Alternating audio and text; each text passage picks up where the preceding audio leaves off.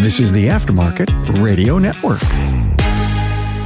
Hey, everybody, Carm Capriotto, Aftermarket Weekly. Good to have you here as we rock the world and bring you all the necessary business acumen for personal and business success right into your little old ears. Today, we got a great Aftermarket Weekly episode with Brett Beachler from Beachler's Vehicle Auto Care, Peoria, Illinois. Hello, Brett. Hello, Carm.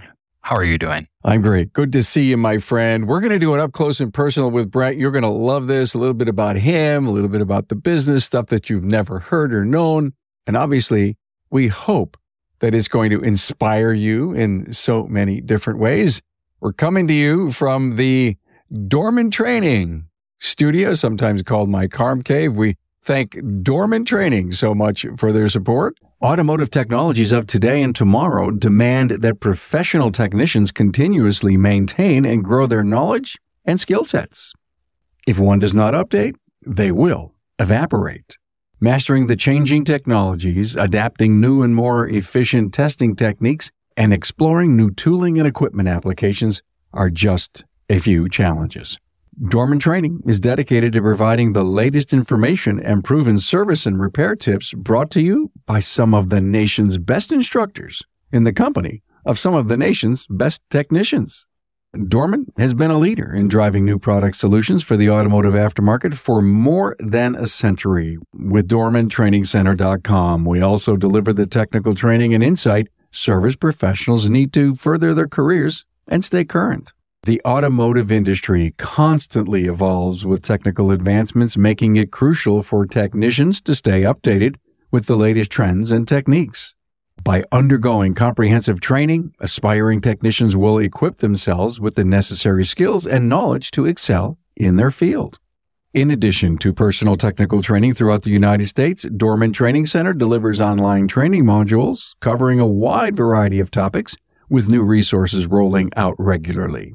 Whatever your role or experience, you can find helpful information on dormantrainingcenter.com. Dorman Technical Training covers many of today's advanced automotive systems, including hybrid EV, driver assistance, diagnostics, emission, and complex electronics. Created for working service professionals and taught by ASE certified instructors, classes are held as lunch and learns in the evenings and weekends at on site locations, as well as available on demand. Bring your knowledge to the next level at dormantraininglive.com. Hey, so thank you, Dorman. We're back here. Brett, business has been there since 51. I mean, that's like 72 years. Yes. 73 in February. Did your dad start the business? No, actually, my grandpa did 1951 on a $25 investment with Standard Oil. If you remember Standard Oil, I'm sure you do, Carm. I do. Don't age me. hey, what's going on in the business in the past year that's had a really significant impact? Significant impact. Well, there's a couple things. One of them was my group from Elite encouraged me strongly at a shop visit back in October 22. You really need to consider closing on Saturdays. And it was very difficult for me because we as humans tend to lean on the quote, well, that's the way we've always done it, end quote, right? So we had some personnel things that happened to where we, we actually slimmed down pretty skinny on the front line in terms of advisors. We had a sudden departure of one of my, my key guys. At that point, I really didn't have a choice because I quite frankly didn't want to work every Saturday. And I mean, it's not a selfish thing. I just kind of was at that point in my career where I just didn't want to do it. I looked at my other guys and said, we just can't do this to each other. So within two weeks, announcement came out. It went out to the customer database resounding encouragement from the database of customers that said, good for you guys for looking out for your employees. Cause I, I worded it in such a way that we truly were in the end. We are thinking about our employees because how it worked, whoever worked a Saturday was off during the week. And then we kind of had to backfill as much as we can during the week. And it was just, you didn't realize how much energy you're spending on covering those people that are off during the weekdays versus them being there on a Saturday. And what was interesting is I thought to myself, oh gosh, we have $100,000 of revenue coming in on 51, 52 Saturdays a year. We're going to lose $100,000 in revenue. I mean, I just have to accept it. Well, little did I know that we're up 20% over the last year because we end up having all of our horsepower be there on the weekdays and the momentum just flows throughout the week. And we just hammer down and get things completed and accomplished. The team morale is different. I mean, you never understood how much people really don't care to work on Saturdays until you're done with it. And I just smile now. One of my guys who retired, who's with me for, I don't know, 47 years, he and I are still friends. He goes, Man, if you'd have done that while I was working, I'd still be working. I love your synopsis horsepower, momentum, morale. Wow. You could write a book on that. It was huge. But I will say, I had three or four of my close buddies, Brian Weeks, Craig Noel, Gary, were just encouraging me all the way. There were a couple other guys, Nate Bean. They were like, it's going to be okay, Brett. It's going to be okay. I'm like, I don't know. I, am not sure if it's going to be okay. It was fine. Everything worked out. Great guys. Elite's a great group uh, to belong to. Now, so, okay. So do you recharge on the weekends now that you have guaranteed Saturday and Sunday off? How do you recharge, Brett? So this is what's interesting. Even when I didn't work on Saturdays, my brain was in motion thinking about the business throughout the day on a Saturday. Now I just disconnect. Sometimes I do office work on Saturdays, things like that. Pretty rare. I'm really trying to delineate, build my calendar throughout the week. Gary Pontius super encouraged me to do this. Create your calendar on the Friday before. Nothing for the most part impedes it. And then I can get stuff done during the week. Like I came home yesterday and my I got home at like 3:30 and Gary's a big exercise guy at lunchtime. I got home at 3:30 and I she goes, "What are you doing home?" And I said, "I have a meeting with the advisors at five o'clock and I'm going roller skiing right now and I'm going back to work." And she goes, oh, that's cool. I'm like, that's what I can do now. You know, I don't have to work seven to five every stinking day. Plus, I'm on at night. There are times I do work at night, things like that. So that's what guys don't necessarily see in that when you're not uh, the owner of the business is you're on cue most of the time. You get up in the middle of the night writing down notes of like ideas that just came to your head. You know, I've heard these stories over and over again. And then I start hearing the stories about the four day work week. And those are as encouraging as the one that you just told me. So I guess we would call closing Saturdays a big pivot, but what makes your business different? There's a number of things that make our business different. We often get doctor second opinions, quote unquote doctor second opinions from other shops who have basically overestimated things. We're known in the community as the guys who are going to give you a straight shot. We're not the cheapest, but in the end, I always coach my guys on cost per mile you know, it's really important that yes, we have one of the higher labor rates in town, but we're also not going to sell you ice to an Eskimo, which adds pennies per mile in terms of operational expense on vehicles. So when you start talking the educational aspect of that type of strategy toward customers, you generally tend to draw a better demographic, a more educated demographic. I don't mean like college. I'm just saying from a EQ standpoint, streetwise standpoint, these guys are really looking out for a standpoint comes to a point where it's almost fun to have a customer database like that versus, you know, pulling those hard up the road customers that just are pinching every penny and don't necessarily budget for their car repairs and maintenance versus buying a new car every four years. You and I have talked about that whole spreadsheet that we have. I think that's one of the key differences. I truly have one of the best crews I've ever had. I recruited a guy three years ago that I've known for 10 plus years in the parts. He was in the parts industry since he was 11 years old. His ability to light up a room is absolutely incredible. You know, that whole Willie McGee, you've heard that synopsis of the manager of the Cardinals asked Willie McGee, you know, what makes you tick? What's so different about you? And he said, I learned a long time ago, coach, that when there's two types of people, you know, the kind of person that when they walk into a room, they light the room up. And then there's the kind of person that walks out of the room and then it lights up. And he goes, I choose to be the first one. I have a crew that does that with our customers every day. And it's all about customer experience and light the atmosphere up and you know, we're 20% over last year. And it's like, I never would have thought my buddies, Brian and Gary and Craig are all like, did you ever think this is going to happen? Because I was, when this happened last October after our meeting and the guy departed, I had signed him. I moved him back here, said, give me a three year commitment.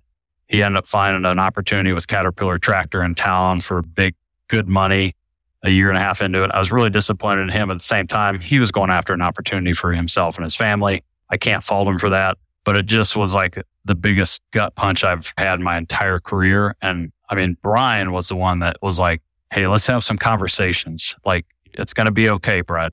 It didn't talk me off the cliff. Not that I was like gone crazy, but I was just kind of devastated. And for six months, I'm going in at five o'clock in the morning after we shut down Saturdays, working till six, coming home working on the business. And it was just rough. And I told my wife, I said, here's how it's going to be until I find this other person to fill this spot. And she said, okay, you know, we're in. And just the balance sheet is healthy. I just can't say enough. We did the business purchase. That's all finished. Uh, my dad's getting fat lease payments and business payments and he's happy. And God couldn't have directed this any better. And I, at first I was like, I'm going to get slaughtered. And I did, but in the end, I'm still alive and nobody got hurt or maimed or anything like that. And the story is you came out the other side whole, happy. If you like what you're hearing from Brett Beachler, please go to my website, remarkableresults.biz, type in just Brett and look at his episodes in the past. This is the guy I mention your name a lot on episodes when we're talking about maintenance and forward thinking and setting the dental style appointments. We just did a really important episode and we ended up getting deep into the woods on you know, forward leaning, meaning you can't get out of the dental chair unless you get an appointment. And I know that that is a high degree of what you guys do continues to work for you. It continues to work. And my guys, and don't get me wrong, they are not perfect. We're not Greg Skolnick yet, but it's a work in progress continually, you know, and I basically have told them, given the framework that this is how it needs working. You got to get to like the customer. They got to like you. There's a trust component. There's a, hey, I'm looking out for you. And by the way, do you have plans to keep your car 250, 300,000 miles and abstain from car payments? Yeah, that's a really good idea. You know, and it's just, it, there's a formula that goes into it. You can't just walk in them cold and say, Hey, you want to schedule this stuff? It's like, no, you got to give them the whys. You know, my favorite, one of my favorite books, Start with Why by Simon Sinek. You got to give them the whys. And it's, our code on that is an orange appointment on our calendar. And I said, guys, we need to be seeing five oranges a week for every senior ASE tech that's up front. I mean, that's the goal is to schedule five of these a day. We have a unique system and you know that Carm, we have an oil change operation that our customers are essentially pre-qualified leads. You know, you get a car at 95,000 at the next interval is 100,000. Here's what it's due for. You know, a lot of our customers have been pre-scheduling you want to join the club with all the other people that are pre-scheduling? Yeah, yeah, yeah. You know, you get them in the yes mode. You know, I get them to say two or three yeses. It's all key to getting that customer to say, you know what, that's a really good idea. I think I'll be smart and do something like that. So, so when you get to travel the country and, and teach this?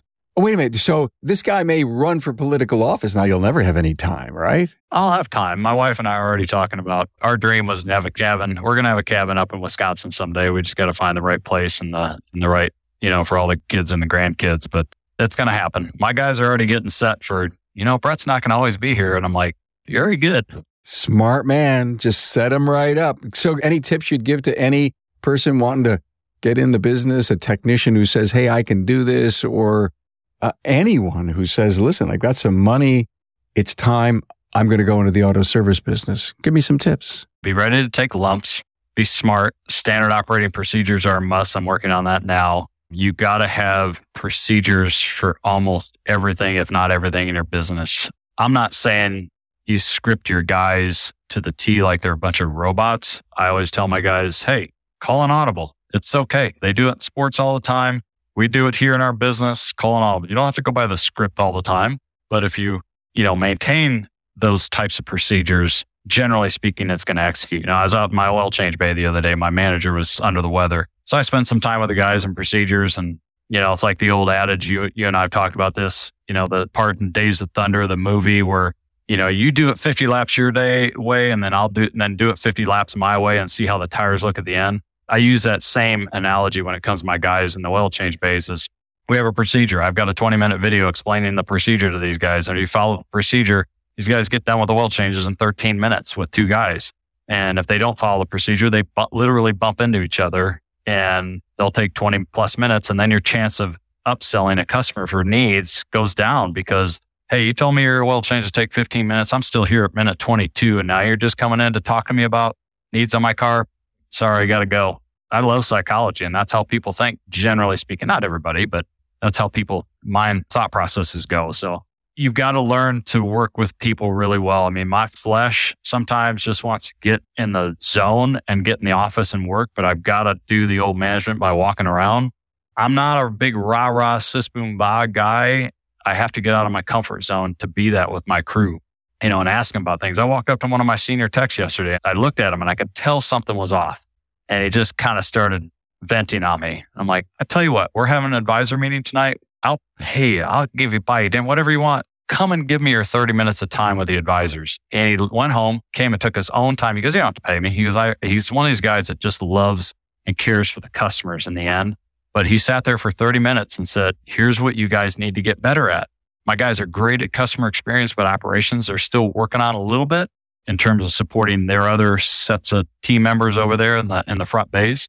But you really have to learn to understand different dynamics of personalities of people. And if, if you think it's all cookie cutter, you got to go back to the drawing board because it is certainly not cookie cutter. Everybody's got a different personality and needs a different type of uh, delivery when it comes to how you're managing them and how you're coaching them and how you, you know, you can keep improving their skills and what their life goals are and where they want to be in five years. There's all kinds of, it's people skills are absolutely necessary. You can't be a business owner and go sit in a cave and think you're going to be successful with your crew. So it sounds like you'd recommend a 20 group. Oh, I wouldn't be where I'm at without my guys and elite. And there's not a chance. I mean, we're tracking 3.2 million this year. And, you know, there wasn't too long ago, we were tapping on a million going, man, we're going to get a million. And now I'm looking at it going, this is a $4 million shop. There's, you know, and all my buddies have are multi shop owners. For years, I've sat there and meant, oh, I'd really like to have multi shops. Now I'm just like, mm, I got 10 bays. I got a really decent net out of this. I have a great crew. I'm not sure if I ever want to do that. I'm not one of these guys that lives high in the hog. I'm pretty content. You know, my wife and I live within our means, but at the same time, we want to have a cabin up north. We want to have a boat for the grandkids to come up, and that takes money. But I also want my guys, more importantly, I want my guys the best culture, the best environment, and the best compensated guys in the industry when it comes to this area. That's my key. You said boat, not cruiser, not yacht. I want a water ski boat. Mastercraft is going to come back into my possession one of these days. Absolutely perfect. So the 20 group idea. So I'm in business and, you know, I just started. It's been a year. I mean, I'm not ready for something like that. And I believe that would be a mistake to think that. It is a mistake because I think there are things when you think you can plow through things in life and do it all on your own. I think that's a deception that happens so many times in our industry that it's a man thing. You know, we were talking about in our advisor meeting last night. All these, all of our advisors, you know, I said, Hey, we got teammates spread out. You know, if Craig's desk gets piled up and your desk is clean, say, Hey, Craig, what can I do to help? The, this exact thing, same things I tell my kids when they come home at night. Hey, just walk on the door and ask your mom, what can I do to help? That changes the atmosphere instead of plopping on the couch or doing something different. It changes the atmosphere if you walk in and say, Hey, what can I do to help? It's like that in any business. What can I do to help? And we men want to fix everything, right? We want to be the heroes and carry all the load on our shoulders and we can't. And I can't do it. I'm learning to be a better delegator and leaning on people and trusting them for them to get things done and not just me try to manhandle everything. It's huge. I love learning and growing every day. And if I didn't have my group, I guarantee I'd probably be five or 10 years behind. No doubt about it. What kind of friends do you hang out with? Well, we got a lot of grandkids, so that there's a little bit that goes on there. I got a couple guy friends at church that are just really good pillars that I can lean on. You know, my wife and I are not the kind that like every single week we're going out somewhere and doing stuff. She loves her home and she's pretty content. But we have a small group at church and things like that that we uh, pour into. So that's good. It's healthy. I think it's healthy. Did you ever have long hair? I had a mullet back in high school. No. A Brett mullet? Yeah. I threatened my wife once in a while. I'm like, I'm going to grow my mullet back. And she goes, Yeah, right. Like, you're going to take that short here and turn it into mullet. I donned it pretty well. Too bad I don't mm-hmm. have a picture of it. Actually, I got my yearbook behind me. I could probably show you a picture. I had the long bush hair that was indicative to the times when I look back and I says, God, that was ugly. But then you looked at everyone else in the pictures and we all had that crop. Anne wants me to grow my hair again. And I tried a few years back. It looked terrible. And I think I'm going to have to absolutely positively retire before I wait the two years to get it long enough so that I can have a ponytail for her. I don't know. I just don't want to manage long hair. That's my big thing. I see guys that come in the business. That's true. I would not even want to think about that. Wow. Hey, what was your first full time paying job? I was a paper boy. My dad said when I was about 12, there's a BMX I wanted. And I said, Hey, dad, I, there's this really nice BMX I want to buy. And he's like, Okay. I'm like, What can you do for me? And he goes, you got to go out and get a job. I'm not going to pay for a BMX. At the time, you grumbled. You're like, oh man, come on, dad. Like, really? But those are the little lessons that instills a work ethic in you. You'll never, I've told my dad that. I'm like, you know, that one time you told me just go out and get a job. that work ethic, ethic of getting up at 5.30 in the morning and going deliver papers for an hour, that basically helped shape and frame my working, you know, zone through my whole life. And it was even worse in high school because I had morning swim practice. We had to be at six. So I'd get up at 4.30 in the morning, go run my paper route and then buzz off to my swim practice and be there at six for an hour. And how many papers? I usually had 40 to 45 delivering. Wow. So when you say paper route, I think back to my teenager years. And uh, although the family was always in business and I always had something to do, uh, even though I may not have been paid as a family member, you know, there was always something to do to hang around. But a great buddy of mine, he had like five streets. I'm going to guess 200 papers. He go on vacation with the family and he asked me to cover. And that one cover day was Sunday. You know how thick that paper was back in the day, right? And I couldn't take all 200 papers in this huge neighborhood. So I had to get the big basket for the bike and I had to keep coming, you know, up the hill. It was kind of a hilly area, up and down and up and back. And it was the hardest, one of the most physical things I did for a week and, and on a Sunday. And I did it a couple of times that he was out with his family. And it really gives you, to your point, the discipline to say, you got to get up, you got to get on time because people are counting on you. I always tell my daughter, there's a lot of action that happens in the morning, honey. It's like that old army commercial. There's, we do more stuff before eight o'clock in the morning that most people do all day. You probably remember that commercial. And I thought about that for years just in the back of my head. So what are the hardest things that comes with uh, being a business owner? Oh man, curveballs thrown at you. I think that's one of the biggest things.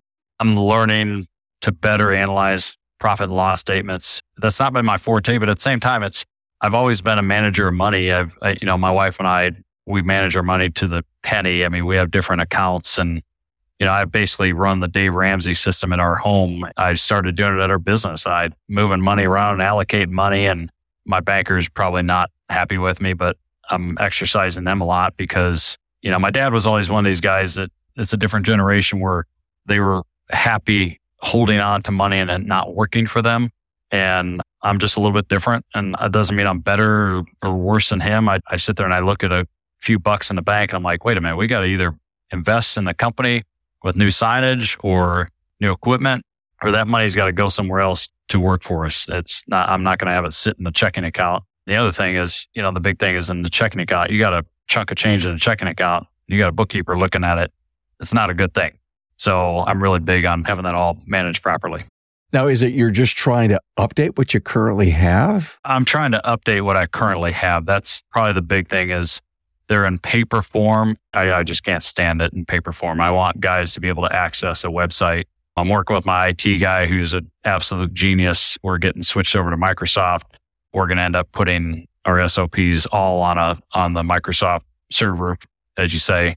That's first quarter 24 when that's going to start rolling. I know it's going to be a living, breathing project that goes on forever. It's not going to ever end. We're always going to be improving that. But I agree that I'm a process guy. My guys they chuckle at me too. They're, you know, Craig Noel's like, Oh, you're the greatest process guy in the world. I go, I'm not that great because not everything's in my SOP, my electronic SOP yet. He's like, What are you waiting for? And I'm like, I just got out of the front line seat four months ago. I said, just you got to take things in stride. Like I'm getting to it. So I got other important things right now. One of the things we're refining is our digital vehicle inspection. I'm working with Scott Osborne and one of my guys on the inside is we're just refining that till no tomorrow. It's just been clunky and takes time for my guys to go through it. And we're making it to where it's seamless and good for the customer and good for the, the tech who's doing the inspection. It's got to be good both ways. Any shiny new piece of equipment in the shop? What's the latest thing you bought? I did a snap on scan tool. I purchased another tire mounting equipment. We're big into corrugated. My uncle, before he passed, was a big equipment guy and he was really big into finding the right quality piece of equipment for the shop. He'd go to SEMA every year, do a bunch of research, uh, really big into Corghi, low, low maintenance and expense ratio on those things. We bought the Corghi, I think it was AM 5000. So I've got two full blown tire machines in my tire bay. And then I actually took our old tire machine, brought it over here in the oil change bay so these guys can just quickly do tire repairs, things like that that come up on oil change inspections and things of that nature. I'm actually considering buying a second on the car brake lathe. So I've got a Pro Cut. It's been a workhorse for us. It's had a lot of processes go through it. We're going to end up keeping that, not trading it in because we do so much brake work that the guys like to have bench strength when it comes to that. So the one thing that's nice about having a business purchase finished is it gets to be a little bit of an administrative deal when you got two owners in the business and you have different philosophies. One's a cost guy, one's an ROI guy. And it's like, hey, dad, really need to purchase an $18,000 brake lathe. I don't know, you know, and his mind is stuck on the $100,000 a month days and we're at 300K months. And I'm going, we really need to do this. If you want to take us to the next level, one of my goals in 2024 that I laid out with our team is I want us to grow to 4,000 tires a year. And that will require doubling of our business to do that. And we're not going to do that having one tire machine. It's just not going to happen. We're going to have to have bench strength and we're going to have to have, you know, a guy that can run. I think I did the numbers. It's, I don't know how many tires a day, but it's 16 tires a day because we're going to be open 253 days next year. And I got to do all those calculations to be able to figure out, okay, what's it going to take? Um, our marketing expense, we're probably going to end up changing the name of our company. Right now, it's Beachler's Vehicle Care and Repair to something more prominent, Beachler's Automotive and Tire Center. That's going on everywhere. And I, a lot of corroboration with my buddies saying, Hey, what do you think about this name? What do you think about this name? And they're like, nah, and this is where I landed was the Beachler's Automotive and Tire Center really speaks volumes in terms of like, we've always done automotive, but you stick tire in there. It's not going to change everything, but it's going to help dynamics. The whole tire thing is is happening. I, know so many people that are adding tire to their names, so that's brilliant one of the things that I continue to hear from you during this entire episode, and I, and I just want to point it out to our listener, Brett continues to talk about friends, calling this person, running ideas by people. You can't sit with a novel idea and to think it's the most brilliant thing in the world. And you can talk yourself in and out of it constantly in your own mind until you speak it. And when you speak it to people, it almost takes on a completely different color and flavor, doesn't it? Here's what's funny about me. I tend to be one of those people that will, I wait for it to be 100% until I make a move. But if I reach out to two or three significant friends, colleagues in the business and say, Hey, what do you think about this? And they give me verbal feedback, my brain processes much better and says, Yeah, I need to do that. Let's go. You know, it's like the Pro Cut brake lathe. I mean, there's a part of me that's a little bit of a cost guy going $18,000. But I'm like, wait a minute. I can have two brake jobs going at the same time. Come on, Brett. Like, what are you thinking about? Our balance sheet is still healthy. It's an ROI thing. The other one's been around for 13 years. It's not going to be here forever. You made money on this thing. Let's go. Sometimes all it takes is one friend to go, Hey, what do you think about this? Who has a, has a strength in this arena? Like, has a super successful shop. They have the best equipment around. Like, what do you think about this? It is no brainer, Brett. Do it. Like, there's no question about it to make the plunge. I tend to be a little bit that way. I got to wait for everything to be 100% just right before I move. And I, I can't. You got to go by the 80% rule. You have to. You know, it's like my advisors. I, I just added sales per day to each advisor because sometimes when you go, Hey, you're doing 90,000 a month. Okay. What does that mean? And then you break it down. You go, Hey, we're looking for $4,400 a day oh, okay. To me, that's a lot more chewable for a guy. You know, those guys don't think quarterly like we do and annually. And, and that's okay. It doesn't make them bad. We just up above the clouds trying to think ahead a little bit more and then bring back that intel to them to go, Hey, this is what it's going to take, guys. Oh, okay. That's much more accomplishable in terms of 16 tires a day. By the way, it's 15.8 tires a day it's going to take, but I'm, I rounded up to 16. That's what I did. So yes, I'm a spreadsheet kind of guy. I love spreadsheets. Any concerns about the industry? It's a concern, but for me, it's more the technology that's here and, and keeps coming. I don't think it's a concern. It's something that I have to pivot on and I'm pivoting on. I'm already investigating four or five different training arenas uh, for next year. One of them actually is, I think you featured them on your show, today's class. I talked to Ron the other day and uh, we had an hour conversation and he's very selective when it comes to that kind of stuff. It's not hands on but it's also trickling it out in throughout the day. My guys, and I, I told them, I said, we are going to fall behind if we don't have 40 hours of training for each of you guys every year. Um, and I think that's minimum anymore. I did have a tour of today's class. I was very impressed from an owner's perspective, what your people are doing, what their needs are. And there's a little bit of team play you can pull it, pull it together with. There's nothing like hands on. Don't get me wrong. You need a combination of that. Yes. That's exactly what I think is you need a combination because, you know, I sit here and I look at the model of, okay, every three months we send somebody off to training or they go to a night training or something like that.